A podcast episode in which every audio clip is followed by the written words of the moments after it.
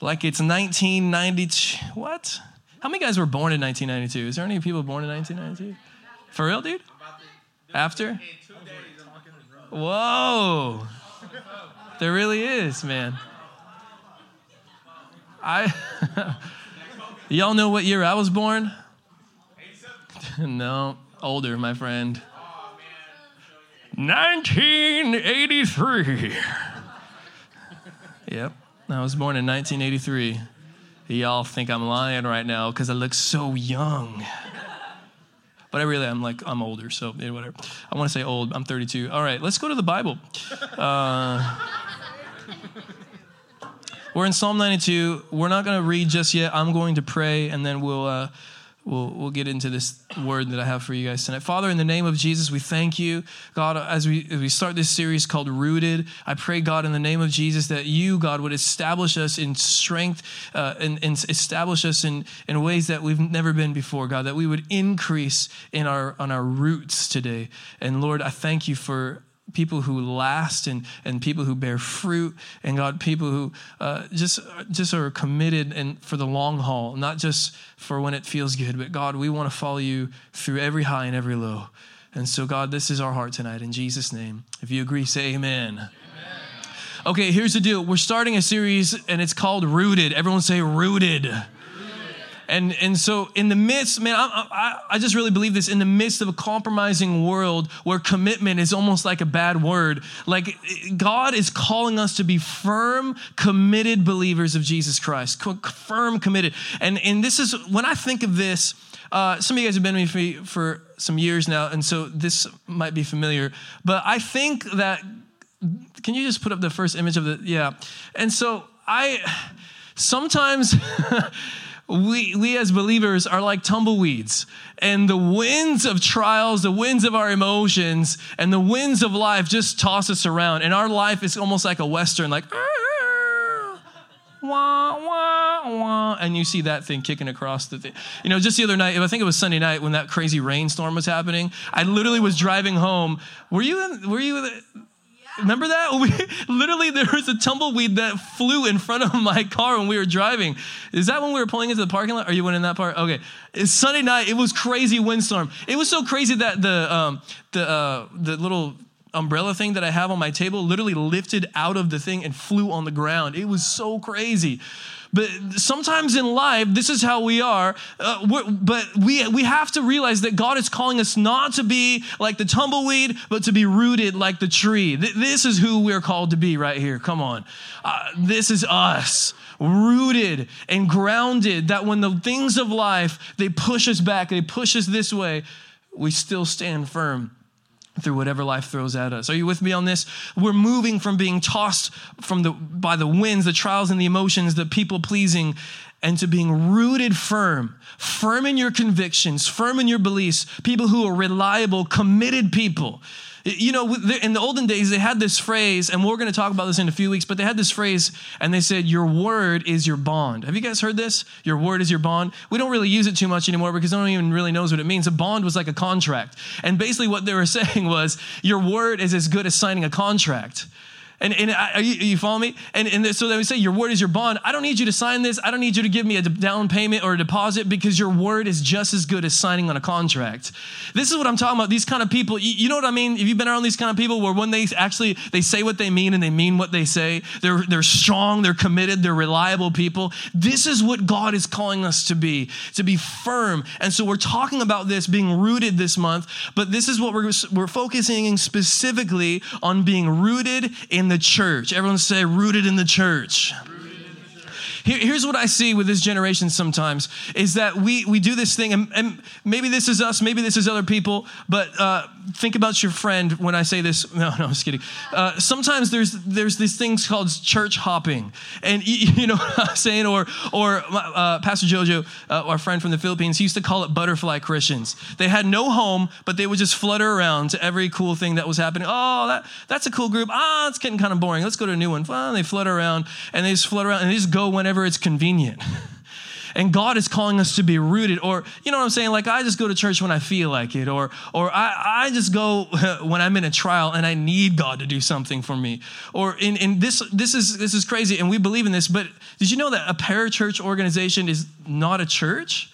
And para means parallel coming alongside so our friends at priority they're doing amazing thing but they're not a church InterVarsity is doing amazing things and we partner with them but they're not a church you with me on this and so sometimes we go like well i went to i already went to like this small group or i already went to whatever thing i don't need to go to church anymore i just have my, my friends and whatever but he, the problem with that is you're creating a habit that's not sustainable because when you graduate college whenever that is you're done. You, you're, you can't be the, the super senior anymore. Can I go to your group? Do you go to this school? No, like, get a life, homie. Like, grow up. you know what I mean? Like, you with me on this? And so it's important for us to, to establish sustainable habits now so that way when we graduate college, we don't lose our faith because we don't have anywhere to go. Amen. That's good. And so, man, uh, there's so many different things, but I see this with this generation a lot. Like, I, you know, you run into people like, "Whoa, where do you go to church?" And they're like, "Oh, I have fellowship with people." We're like, "Come on." It sounds like an excuse for I don't want anyone, anyone, any leadership in my life. I don't want anyone telling me what to do because I'm an independent spirit and, you know, I like to do whatever I want to do. I remember one time years ago, uh, this is years ago, literally none of you in this room were in the crux except for me back then and maybe Mark Elliott, but I think he already left. And, and like, this is a long time ago. And one of my friends, he was just saying, we were, actually having a little bit of an accountability time. And, and my friend was kind of like saying, Hey, dude, uh, here's a couple things that we're seeing in your life. And we're kind of feeling like you probably shouldn't be doing that, you know? Like if you want to serve God, and we're having that talk, you know what I mean? I don't know if you ever had those talks with your friends before, be like, hey, I'm seeing some lifestyle attitudes and some things that you're doing that may not bring glory and honor to Jesus Christ, your Savior. You know what I mean? And so we had this talk, and literally this phrase came out of his mouth, and he says, Well, it's my life. I can do whatever I want with it. And in my mind, I'm like, Not the right answer, homie. You know, well, you said I surrendered to be a follower of Jesus Christ. You remember what? You, you gave up the rights. If Jesus is your Lord, that means you're not anymore. Amen. Be like, and Jesus is the, the king that everybody wants. He's the most loving, most patient, most kind, most compassionate, generous person you could ever have being in leadership. Kingdom authority, learned this from my brother David Knox the other day. Kingdom authority isn't to lord it over, but it's actually when you have the authority of God in your life, you're supposed to be lifting people up and bringing them up to new levels. And that will require challenging and correction and all that stuff too. But this is what God's authority is like. God's authority lifts people up. Like, you know, you know what I mean on this? And so he would say, oh, well, I don't need that. And, and so this is the deal. Sometimes we come to church and, and we have excuses like, well, it's my life. I can do whatever I want. Or, or I don't want to go to church because it's full of hypocrites. Or, you know, or everyone's judging me when I come in. Or, uh, you know, I don't need church. I just need God. And, and the problem is, God told you to go to church. So it's really weird if he's saying he's your God, you know, like all this stuff. And, I, and I'm just poking at all these little things only because the will of God for our lives is to be rooted in the church. And we'll see this in just a while's time when we look at Psalm 92. But we, we see that in being rooted in church is part of God's plan to grow you as a follower of Jesus. Like we're following Jesus. That's why we came here tonight. You're hungry. Like you, you something of God touched your heart and say, like, God, I want to know you. I want to know more about you. I want to know your word. And so we teach the Bible here every week and we worship God, we pray for each other. The, the, whole point is that this is what this is what we're here for. God, this is part of God's plan to grow you. And if we push that aside, then we stunt our growth. And not only that, the people in this room or whatever church that we feel like God is calling us to be a part of, they're actually missing out on what you have to offer. Like everybody suffers in this thing. God, in, in, in a sense, now, proper context, but in a sense, God suffers because he has one less person to represent his face on the earth. You suffer because you're not going to grow as much as you can if you're not in the church. And the people around you suffer. I mean, it's just because they, they need what you have. and the reality is, is just it's like a lose lose situation all around.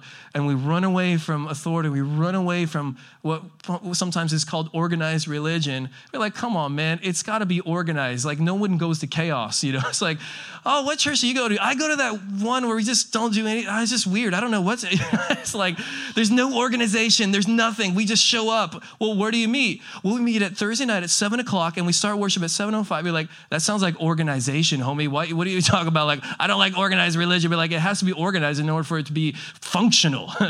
you with me on this? Like, I don't like organization. Well, like, you don't like God's way. You know, like, you, you read the, the um, we haven't even got to the Bible and I'm already kicking things over. Uh.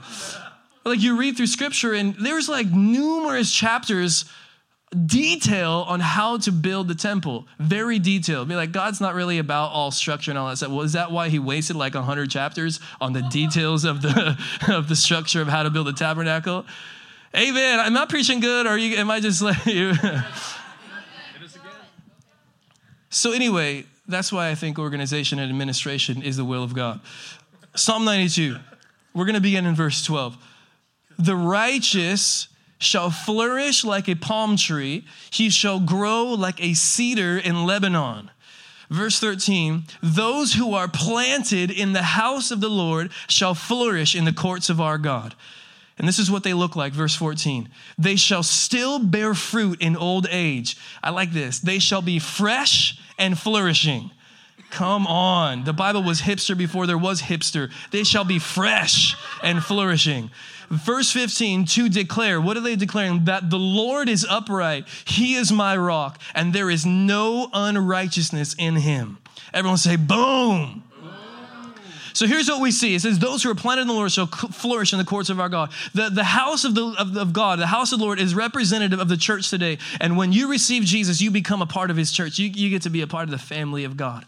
And I just want to show you this verse in 1 Timothy 3 14 and 15, just to show you this New Testament reference that c- confirms what we're saying.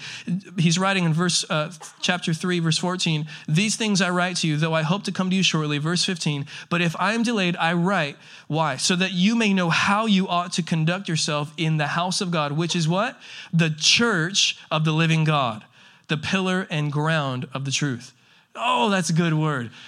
So that you would know how that you, that you ought to conduct yourself in the house of God. Well, what is the house of God? The church of the living God, the pillar and the ground of truth. And so what we know is that the church is not only there's a global universal body of christ that like I, we can go to uganda we've been there twice and and preach the gospel but i can find literally family members brothers and sisters. I remember we went to brazil in 2005 when we preached the gospel on the streets and we saw uh, hundreds of people get saved and people get healed. It was amazing. But the people i was ministering with because they speak Portuguese, we had to have an interpreter. We became such good friends and such family. It reminded me of like, man, when we leave, it's like, oh my gosh, like we're like literally crying, saying goodbye to the people because they're family. And we can go all over the world, whatever nation, they believe in Jesus Christ. I don't care what denomination, but you believe in Jesus Christ, you are in the same family. And so there's the universal global church of Christ that God is a part of, and it's amazing. But there's something that we're talking specifically about the local body of believers where we come together and we have this, we have Summit, and there's all these churches in the region. And so I, I remember years ago, I, I, was talking to my friend Johnson, and he's been a mentor and a good friend in my life. And I remember this was about 2004 or something like that, 2004. So it's a little while ago. Uh, it's like 12 years. Is that 12 years ago? Jesus have mercy. I am growing up. No, I remember 12 years ago, I was telling Johnson all my dreams and all the things that I wanted to do oh, and travel and minister and all this stuff. And he actually rebuked me. He corrected me. He's like, dude, because this is when I was still, this is 2003. I was still trying to figure out if I was going to be at Summit or not. But he's been a, he was a good friend of mine. And uh, he said, listen, dude, you don't even have discipleship. You don't, you, he, he, he began to correct me and says, you don't, you don't even have a steady place of discipleship and accountability. So how do you expect to be thrust into your dreams and you don't even have a plan? You're not even rooted anywhere.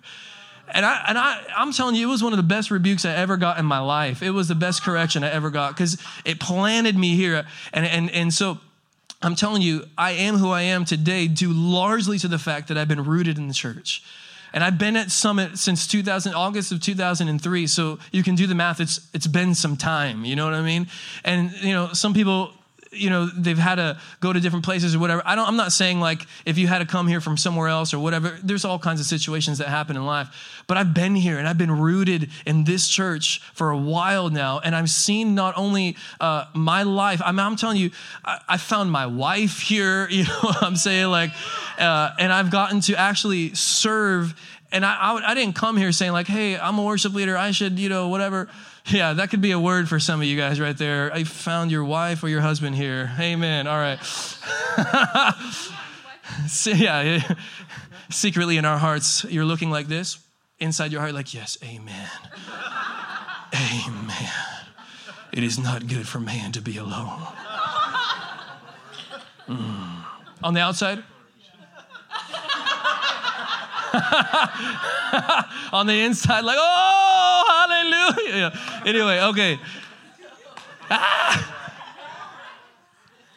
I, I just know, I just came here going, like, hey, listen, I just need a family. Like, I'm telling you, I needed a family. I didn't have a family before I came here. I, I had come from a I'm gonna, I'm just call it a church split. It really, really was just everything fell apart where I was at. And literally, God like took crutches out my hands, kicked them off of me, and said, Learn how to walk on your own.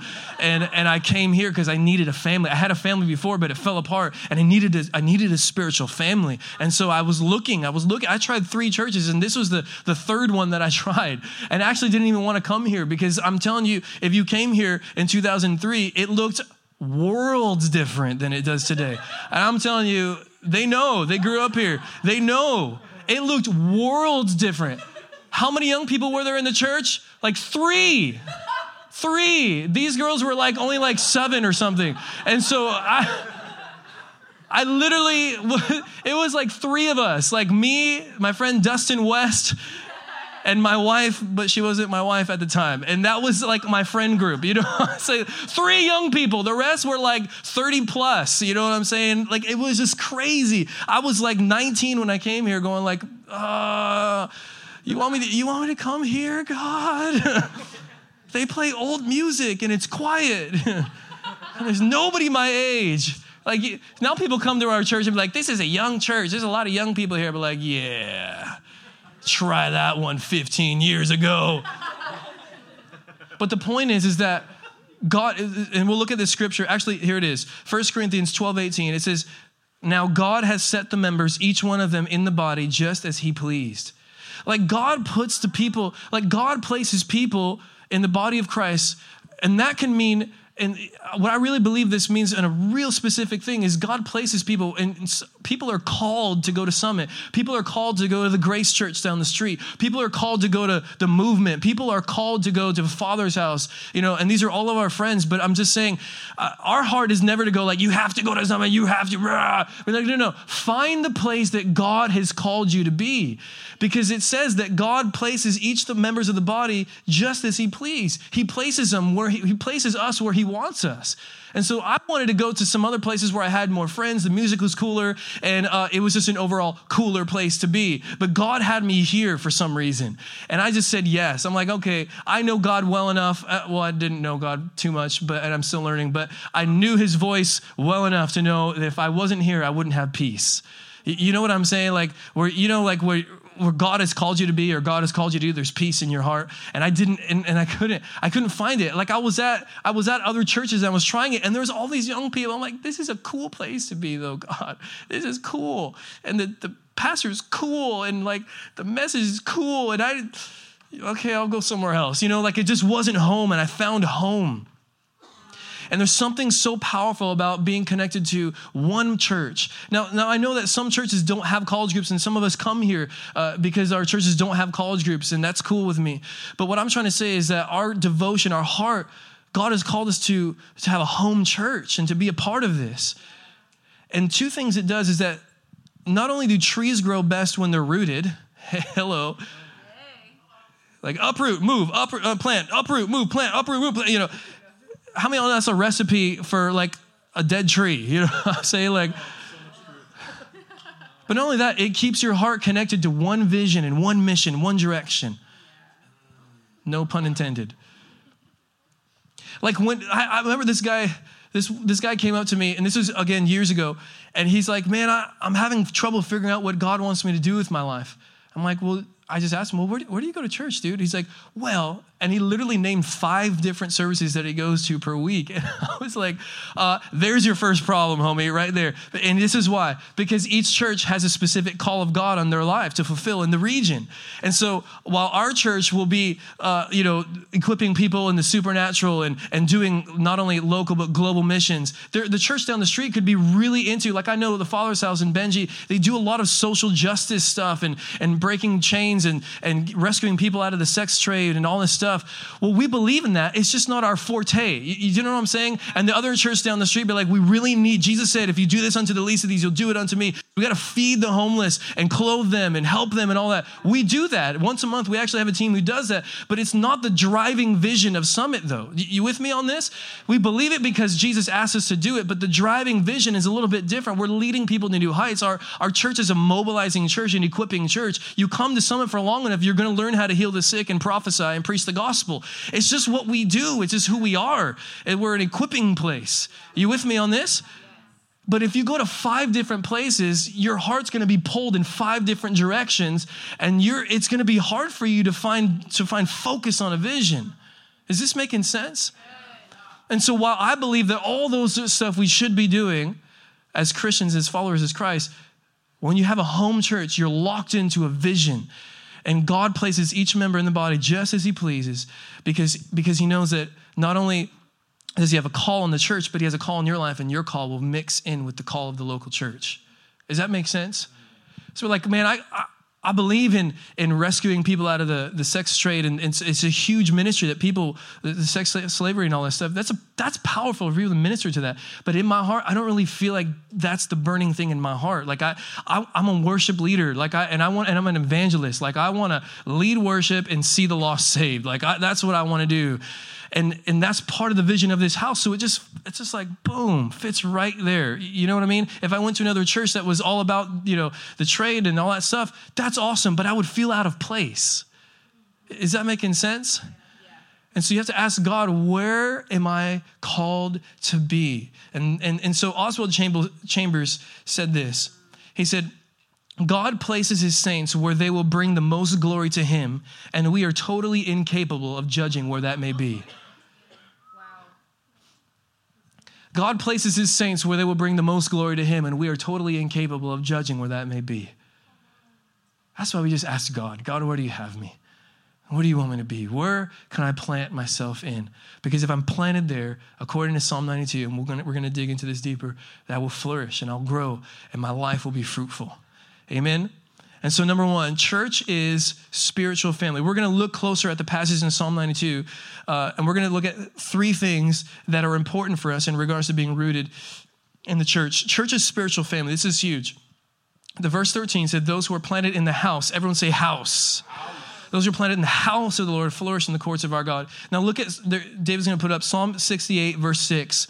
Psalm 68, verse 6. God sets the lonely in families. Everyone say families and he leads out the prisoners with singing, but the rebellious live in a sun scorched land. Here's the crazy part the Hebrew word for house, when it says those who are planted in the house of the Lord, and say house, everyone say it? House. It's the same word for families. Whoa, you are just gnarly, David. I don't even know how you got that Hebrew thing up there the house, the word for house and the word for families in Hebrew is the same word Bayith, which is like where you see, when you hear the word Bethel, it's, it's Bayethel, like it, it literally means house of God. So like, so Bethel, El is a short term for Elohim, which is the name of God. And so when it says Bethel, it means house of God. But every time you see the word Beth, it's that word Bayith. I don't, you know, I don't really speak Hebrew, so deal with it.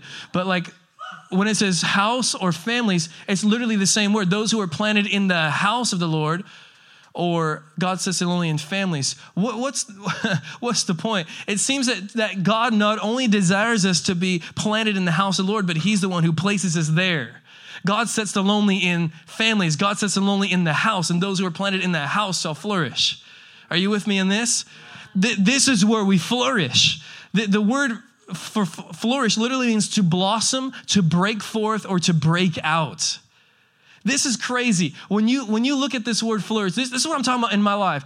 Like you you have a gift inside of you. And we talked about this last couple of weeks. We talked about you have to learn how to use the gift that god's given you. And we talk about pursuing our dreams and all this stuff. You have a gift inside of you. But the place that that gift is going to flourish it's going to break out. You know like for example i have a, a may pride peach tree. And right now it's starting to make little pink flowers because by the time may comes around guess what's going to happen? I'm going to have like 100 and 350 peaches is beautiful.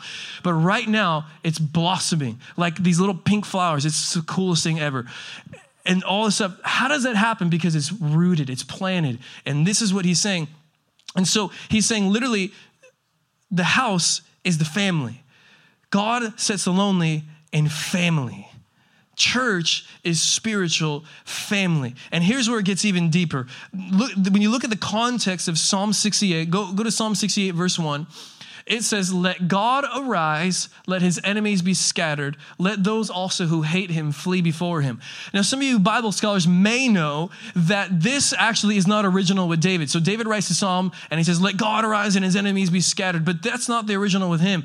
Do you know that there was someone else who said it before him in the Bible? Does anyone, does anyone know this? It's, his name is Moses. And, and this is what happened Israel used to travel in the desert, cloud by day, and a fire by night. They had like at least 2 million people. They would travel in this desert because they were going from Egypt to the promised land. And if you remember, they had the, the Ark of the Covenant, which rep, the, was representing the presence of God. And literally above the Ark was this huge cloud. And then at night, the cloud would turn to fire. Do, do we get that? Did I give you that picture, David? I don't know if I gave you that picture. So this is kind of what it looked like. And this is when it would be like they would camp, and then the, the, the cloud would turn into fire. How many understand, like, you know, you go to restaurants and they have those little fire heaters up top? Like, how many, like, that's just cooler than that. You know what I mean? Like, you're wandering for 40 years in the desert trying to get to your promised land, but like, it's cold at night, and God's just like, here you go. You know what I'm saying? He just gives him a fire. Uh, real practical application. You know what I'm saying? Like, God, why did he show up in a fire? Uh, probably because it was cold. Anyway, and so, uh, but in the daytime, this thing turned to uh, a cloud. It says, The cloud of the Lord was above them by day when they went out from the camp. But this is the crazy part. Verse, uh, uh, verse 35, are we going to the next verse? And so it was whenever the ark set out that Moses said, Rise up, O Lord, or let God arise, and let your enemies be scattered before you, and let those who hate you flee before you. Moses was the first person to say this. So now David's giving us a context for what he's talking about. We're going Bible study tonight. You got to follow with me here. Psalm 68 says, Let God arise and his enemies be scattered. But it came from Numbers. And why is he saying that? Because every time the cloud would lift up and it would begin to move. And so the Levites would go, like, oh, start packing up. God's moving. We got to pack up. And they would start packing up the tabernacle. They pack up everything and put it on the poles. And they start carrying it. All the tribes, the 12 tribes would gather around and they would start moving and follow the cloud. Wherever the cloud would go, they would follow. This, is like a type and shadow of what we do when the Holy Spirit's pulling us somewhere. What do we do? If he goes to the left, then we're going to the left. You know, we just follow him. You know what I mean? Just touch your neighbor and say, We follow him.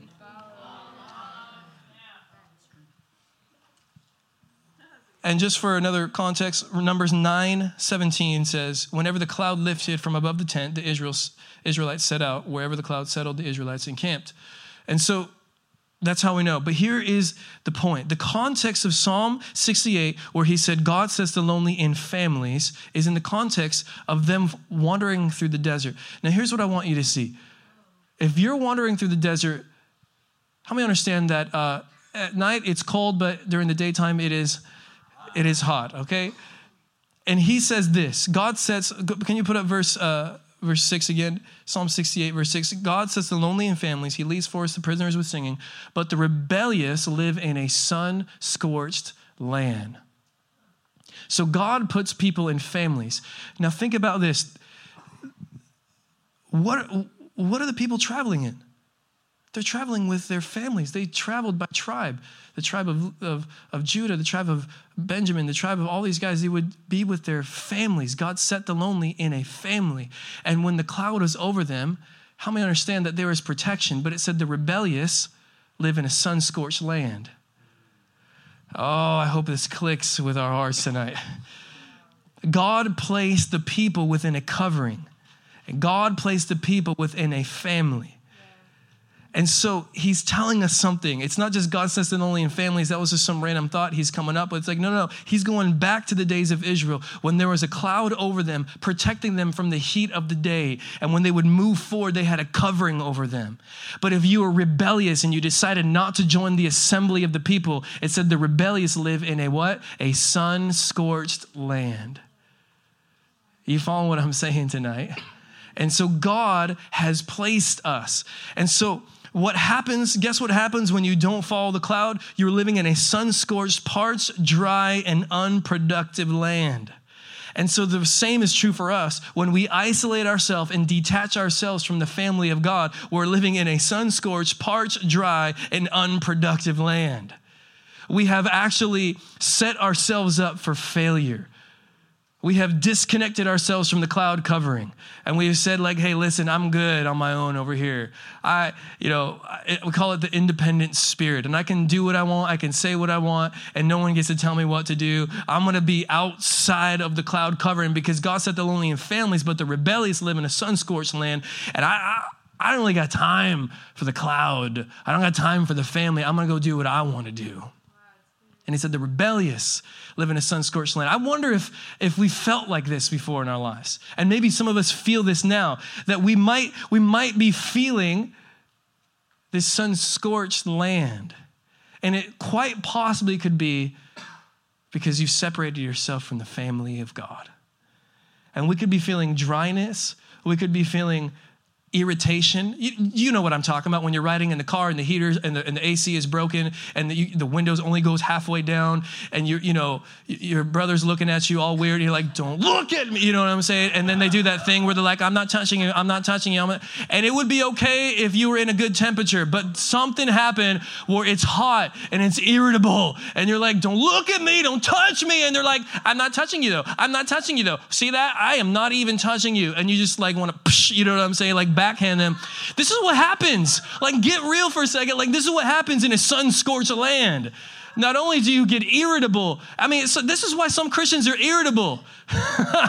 because they got offended with somebody and they isolated themselves from the church, and all they do is talk bad about the church instead of re- reconcile and get back into the family of God. The rebellious live in the sun scorched land, but God sets the lonely in family. Ah, I wonder if the dryness in our life has possibly come because we have been rebellious. And we said, I don't need church. I don't need that. I don't need organized religion. I don't need someone telling me what to do. If that's what you think about it, you, you already missed it from the beginning. It's not what it is, it's a family. God says the lonely in families. And I just wonder though if the parched, the spiritually, the, the, you know, we feel spiritually parched. We feel like no one cares. We feel like no one's thinking of us. We feel like no. What if it's not because they're not reaching out to you? What if it's because you separated yourself from the family? Lord, have mercy on us. because the church isn't just an organization, it's a family. Summit is not just an organization, it's a family. And that means it has drama. If it doesn't have drama, it's not a real family. Yeah, yeah, you know what I'm talking about.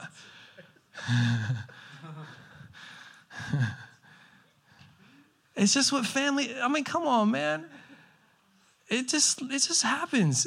That's why I be like, well, couples be like, we don't fight. Be like, that's just because you're not being real. That's just, that's what the real deal is. if you were real about what you were feeling, then there would be a little bit of conflict. You know what I'm saying? Like, and that's okay. Be like, well, you know, the church should cater to all my needs. Be like, maybe we should just change that mentality and stop being selfish. I was reading this book. Uh, some of you guys might know who Joshua Harris is. He wrote the book Kiss Dating Goodbye and this whole thing. But he actually has a book called Stop Dating the Church. And uh, it's really good.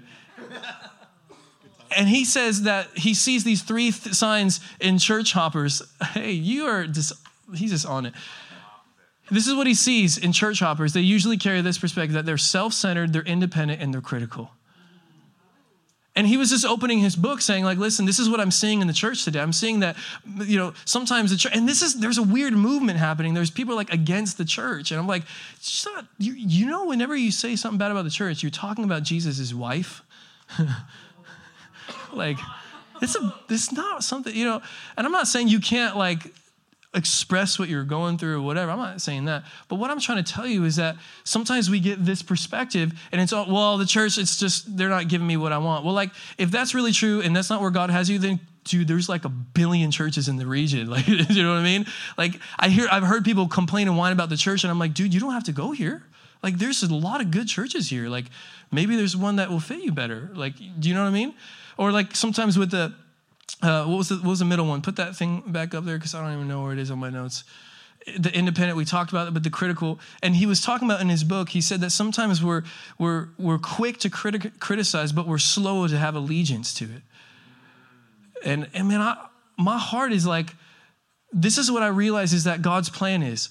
Uh, Jesus said the one thing that the world would know that we're followers of Jesus by is that we could pray for the sick. No that we could sing and dance. No, he said that you have love for one another. Hey, that doesn't work when you isolate yourself. Good. But when you start having conflict with people and then you learn how to deal with it and love and, you know, have real like confrontation and stuff. I love it, man. When people give me feedback about how I'm impacting their life, dude, I'm like, oh, snap, thank you. Like, that actually helps my life. And this is what happens in church. I'm kind of getting ahead of myself, but uh, but we're a family, and God says to lonely in families, and God won't force you to be in family. But man, without it, you'll feel like you're living in a dry and a parched land. We need to just be there for each other. That's what church is about, being there for each other and, and going through life together. Number two, church is the right atmosphere for growth. Church is the right atmosphere for growth. Verse 12 said, The righteous shall flourish like a palm tree, he shall grow like a cedar in Lebanon. One commentator, I think this was, it's called the Treasury of David, and it says this in there that they referred to Lebanon as a place where the cedars attained their highest perfection. That Lebanon was a place that the cedars attained their highest perfection. In other words, the church is the right place for you to grow in. And we already started talking about this with different things that we deal with, with relationships within the church. But did you know that the church, like Lebanon, was a great place for the cedars to grow in, but the church has the right climate, it has the right soil, it has the right amount of fertilizer. Come on, somebody. And it has the right amount of sun for you to grow and to flourish in your life. That's the church has the atmosphere for you to grow in. The psalmist uh, goes on to say how the righteous are planted in the house of the Lord. But this is the thing it says it is referring that to the place that it's planted and relating it to its growth. That God designed the church for you as a place for you to grow and to be equipped. And what I think about this is that outside of the church, gifts and talents can flourish and grow, but the anointing is developed in church. The, the, the Holy Spirit moving in you like you learning the presence of God, that's, that's developed in church. You can, you can go anywhere else and, and learn how to do gifts and and talents, but the, the anointing, it's great to have talented people, but it's much greater to have the anointing and the flow of the Holy Spirit. Man, there's, there's encouragement that happens in church. That this is the soil that we have. That we're, when we're playing ourselves here, we're putting ourselves in a soil that has encouragement in church. There, there's a soil that has love and forgiveness in the church. There's accountability in the church. There's honesty in the church. There's God ordained leadership in the church. And the generations are present in the church. Like it's not just the 20 somethings like it's like the little kids and the little nursery kids all the way up, you know, the 10 year olds and the teenagers. And then you get the 30s and the 40s and the 50s. And it's really cool when you have the 80 year olds sitting right next to you in church because what they have to offer, you can't get from a 20 year old. I love that. I love that. Like having all the generations, they're present in the church. All these things provide the right atmosphere for growth. Just like this, that Lebanon provided the right atmosphere and the right soil for the cedars to grow and to get to their highest perfection, the church will actually be the place, according to Scripture, it'll be the place where you will grow to the highest form of what you could be to fulfill the greatest potential that you have. Are you following me on this? Yeah.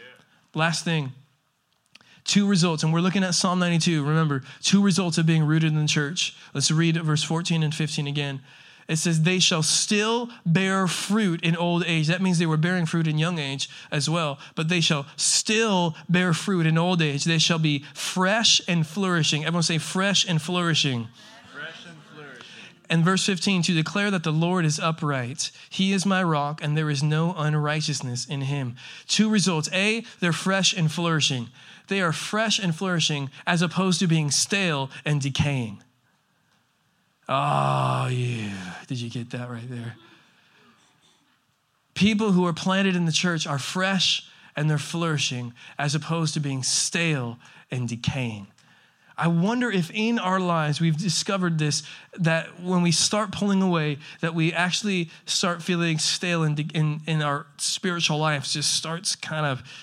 Uh, it just starts decaying. But the Lord said that the, the righteous, they're bearing fruit in their old age. The people planted, they're fresh and flourishing. These are the kind of people who are always learning. These are the kind of people who are always growing. They're always fellowshipping. They're vibrant. Do, do you know what I'm saying? The people who are vibrant, who are connected with the body of believers, not, not just playing Halo together or whatever it is, but connecting and saying, What's God saying to you in your life? How can I pray for you? Can you pray for me? This is what God's doing in my work. This is what God's doing in my classroom. This is, this is the life of of a fellowship. This is a church. This is what fellowship is. And when you have this in your life, scripture says that you will be fresh and that you will be flourishing. How many of you want to be fresh and flourishing in your life? This is the kind of life that I want to live.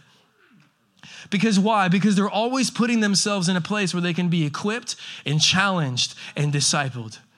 You're always putting yourself there saying like god i just need i, I want to grow like i don't want to be this little twig that took like five years to get like a foot tall like because i'm in this tiny little pot you know it's like i want to be planted in the house of the lord so that i can literally flourish and then be fresh and flourishing. Even when I get in my 70s and in my 80s, I still have something to give away. You know what I'm saying? Like sometimes people get old and they get bitter, and then everything they talk about is like, what's going wrong with the world? And you're like, man, you lived 80 years and that's all you have to say about your life.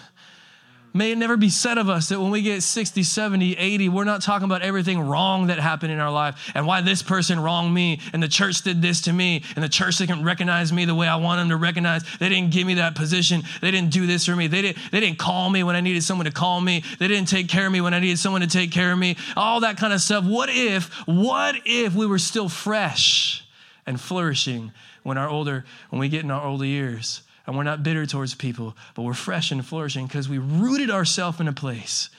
We have to have confrontation. We have to deal with conflict and we have to go through stuff with people. And not only that you get to share the joys of life the joys of serving the joys of giving your life away for somebody else other than yourself. I remember the first time I served on a youth summer camp, and this was, again, a long time ago in 2004. And the one thing that I came away with going like, Dude, this is the abundant life that Jesus talked about serving people. Like, I just got to do, I, I, did whatever. I played worship, helped carry coolers. We were in Yosemite, so you had to do a lot of stuff, carrying things everywhere and making your own meals and all this stuff. And I remember walking away going, like, this is the abundant life. Wow. Giving your life first to serve people. Like, it was like those, one of those moments where the Bible came alive to me. I was like, that's what you talked about if you serve, you'll be the greatest. If you, you know, Jesus didn't come to be served, but to serve and give his life away. And when we switch it from self centeredness to selflessness, we find the abundant life that Jesus came to give us. And the last thing, two results A is fresh and flourishing, B is that you develop consistent and correct views of God. Notice the last verse, they, they people who are rooted, they develop consistent and correct views of God. Psalm 92, verse 15, to declare that the Lord is upright. He is my rock. And what did he say? There is no unrighteousness in him. Consistent and correct views of God. They're not mad at God. I notice that people who, who have issues with the church, when you know when you have an issue with the church, you actually have an issue with God. And the junk that comes out of our hearts is saying more about us than it is about the people we're talking about. And we find that the problems that we go through tell more about what's going on inside of our hearts more than the circumstances that we're going through. You with me? This is what we saw with Martin Luther King and the and the and the, the, the walks that they would do, the nonviolent protests. All they would do, literally, would walk down the street because they were wanting to have their rights back, all they would do is walk down the street. And what did the racist people do against them and the and the people? They beat the crap out of them on on news. And I'm not saying that I, I know that's probably not the best phrase to use, but they beat them. And all it did was this: it showed the the absurdity and the violence and the wretchedness, not of the people who were just walking, but the people who were doing the damage. Are you with me on this? Wow. The, the, because this is it's what's displayed what's, they got squeezed and violence came out of their heart. And so, what, I, what I'm trying to say is that when you're rooted in the church, scripture tells us that those kind of people, the speech that comes out of their mouth, which we know that out of the abundance of the heart, the mouth speaks, the things that are inside of them, they're talking about God. God is upright. He's my rock. People aren't my rock. God is my rock and there is no unrighteousness in him. There's nothing wrong. These people, the, these kind of people have a perspective of God. They trust in the goodness of God. And why do they like how do I how do I know about the goodness of God? How do I believe in the goodness of God? If you want a scripture's answer, Psalm 92 says, get rooted in the church. Because these people at the end of their days are saying, there's no unrighteousness. One translation said there's no wickedness in God. Some people have really skewed views of God. And, and it's probably because they're hanging out with people who also have skewed views of God. But you get around the church and you come around the people where we're constantly from the stage declaring the goodness of God.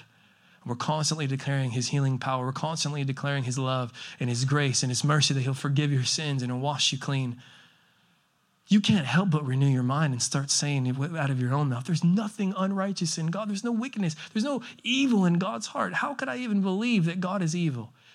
Isn't that the one thing that people say? If God is a good God and loving, how could he do all these bad things? Blah, blah, blah. Well, you got it all mixed up. He's not the one doing the bad things. There's no unrighteousness in him. We run away from it. We run away from the church and we also run away from a consistent and pure perspective of God. This is scripture. This isn't Andrew's opinion. Yes. This is scripture I'm telling you tonight. Ah, God is our rock. Man, I, I just really believe that when we have a, the perspective of God right, we also start seeing his people in a better light. Yeah. Amen. He is good, man. I just know like our wrong perspectives they get worked out with the word of God and the people of God and our hope is not in each other. Our hope is in Jesus. I hope we know that. Cuz like the person sitting next to you might fail you like in a week. in a month or 2 months, 3 months. But did you did you see it? They said the Lord is the rock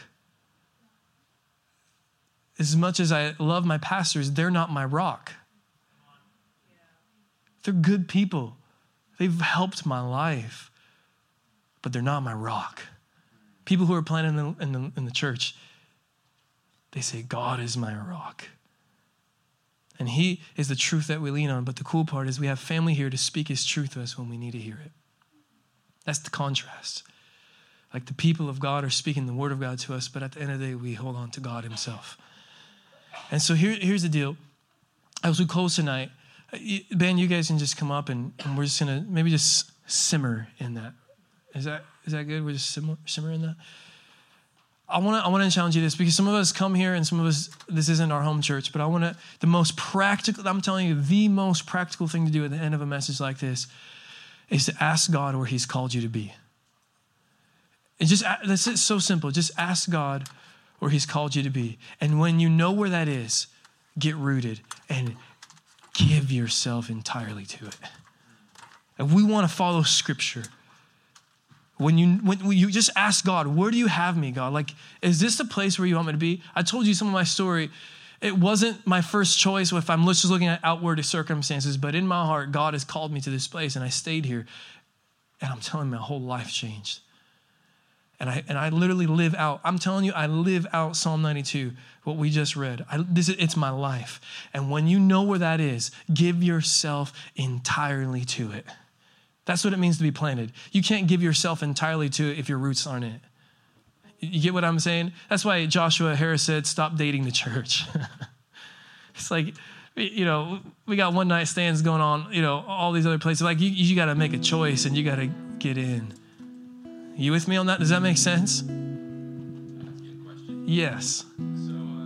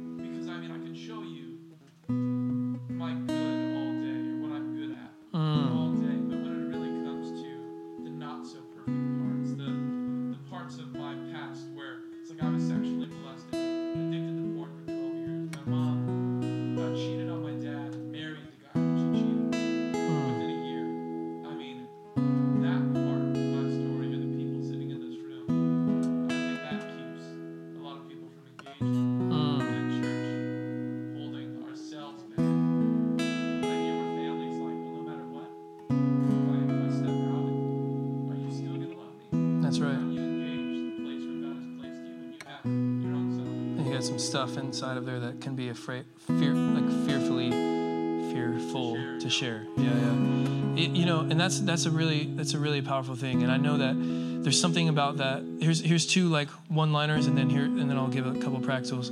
Is that we have to know that there has to be a place to know that we can belong before we fully believe.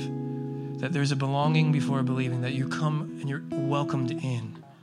But then there's also the place of being fully known and fully loved too. So you have to know that this is this is the gospel. I mean, the, the pure message of the gospel is that God fully knows us. I mean, the stuff that with Zach saying we don't want to tell anybody. He fully knows us, but he choose he chose to love us anyway. And I would say, in that in light of that, I would say the, the one word is is vulnerability. And how does that happen? That can happen here not as much on a thursday night because it's gonna it takes a little bit more time to walk through some of that stuff. So you can there can be moments where we we have time for prayer times where we end the ser- or after worship we're praying for each other and etc that could be a moment. But at the end of the day it's a brief moment. And so we really encourage that's why we have connect groups. This is part of the this is why we push connect groups because you get into uh, a small group of five, six, seven, whoever, however many are in there. And our heart is that it would be a safe place for people to open up and share what's going on inside of your life and your heart. And so that's one really, really practical way.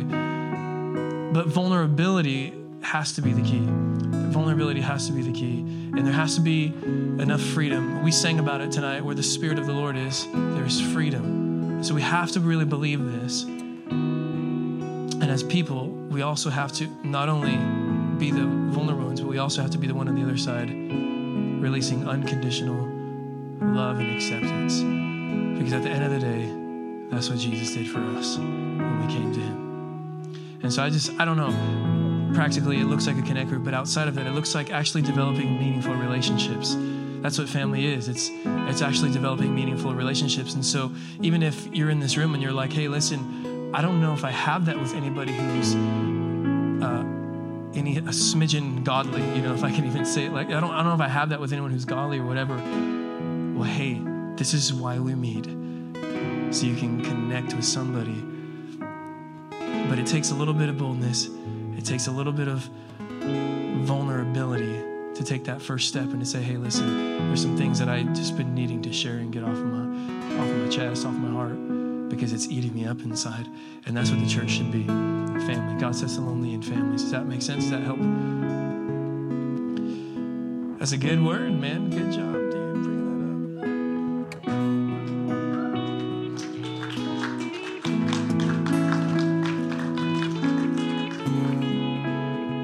up. Here's what I want to say. One more word I want to leave you with is that word commitment. And we're going to talk about this word for the whole month. I'm glad that it's there. Giving yourself to it. It looks like giving your time. It looks. If, if, here's like the three T's that preachers use: time, talent, and treasure. It looks like investing your time. It looks like investing your talents. It looks like investing your treasure. That's what it, that's what it looks like to be rooted in house. And so my encouragement to you is that let's invest in the church. Let's invest not just in the organization but in each other.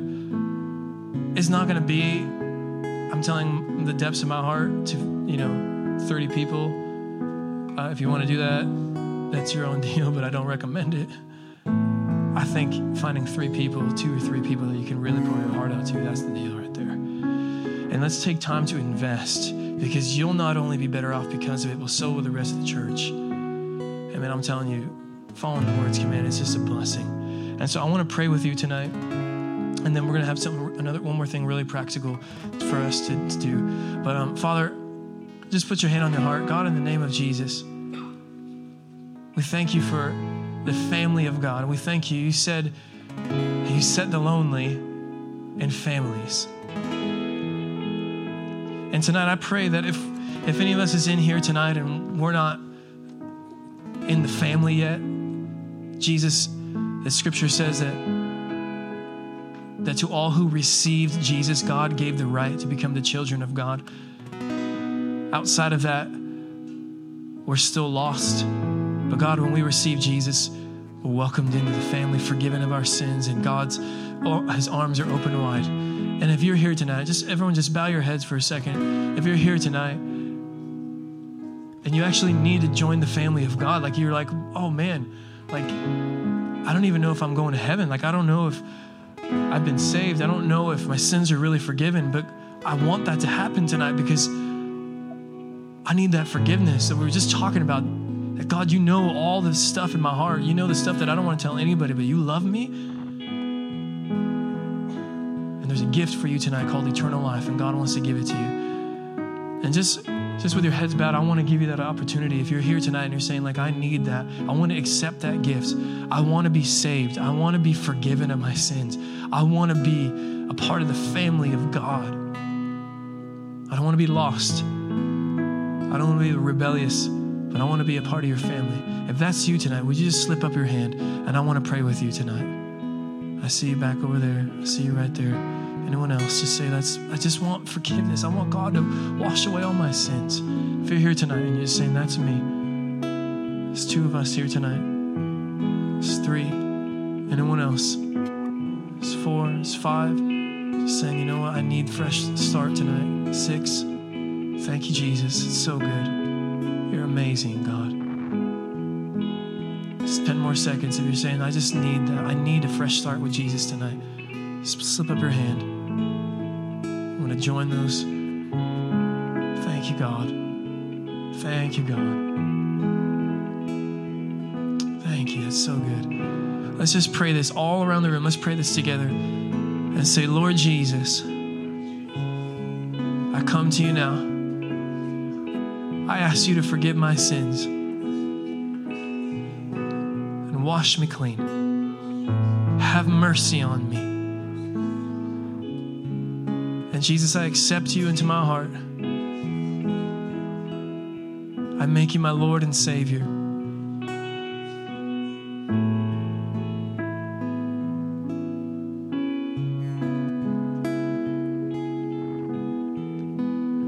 I belong to Jesus. Let me just pray for you. Father, I thank you all over this room. He said, Those who receive Jesus, gave them the right to become children of God. Tonight, we thank you that there's some people who just joined the family of God. Oh, we love you, God. It's so good. Can we do something really bold? Because just in light of what we are just talking about with vulnerability, and boldness. Can if you raise your hand and you're saying you're either rededicating your heart or you're just saying i need i need a fresh start with jesus. If you raise your hand would you do a bold thing and just stand on your feet wherever you're at? Because i want i want us to come around you and i want us to just pray and just hug you and welcome you into the family of god. Come on. It's so good. Come on. I know there is more of us. It's okay. You guys can join too. Come on Now stay standing. Everyone who's around them, I want you to come around them and I want you to just hug them. I want you to pray for them. I want you to welcome them in to the family or to coming back home to a fresh start with God. Can you do that? There's just two back there. Can you just go back there?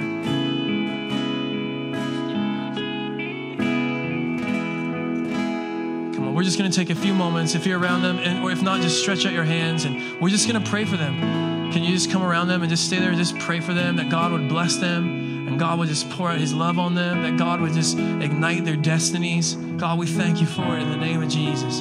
Come on. Just, just take just like a couple minutes and just pray for them that this would be the best year of their life. That they would experience the love of God, that they would experience the grace of God. Thank you, God. Thank you, God. Just bless them. Just pray for them. Come on, we only have just a little bit more time. Thank you, God. Thank you, Lord. Fill them with the Holy Spirit. Fill them with your love.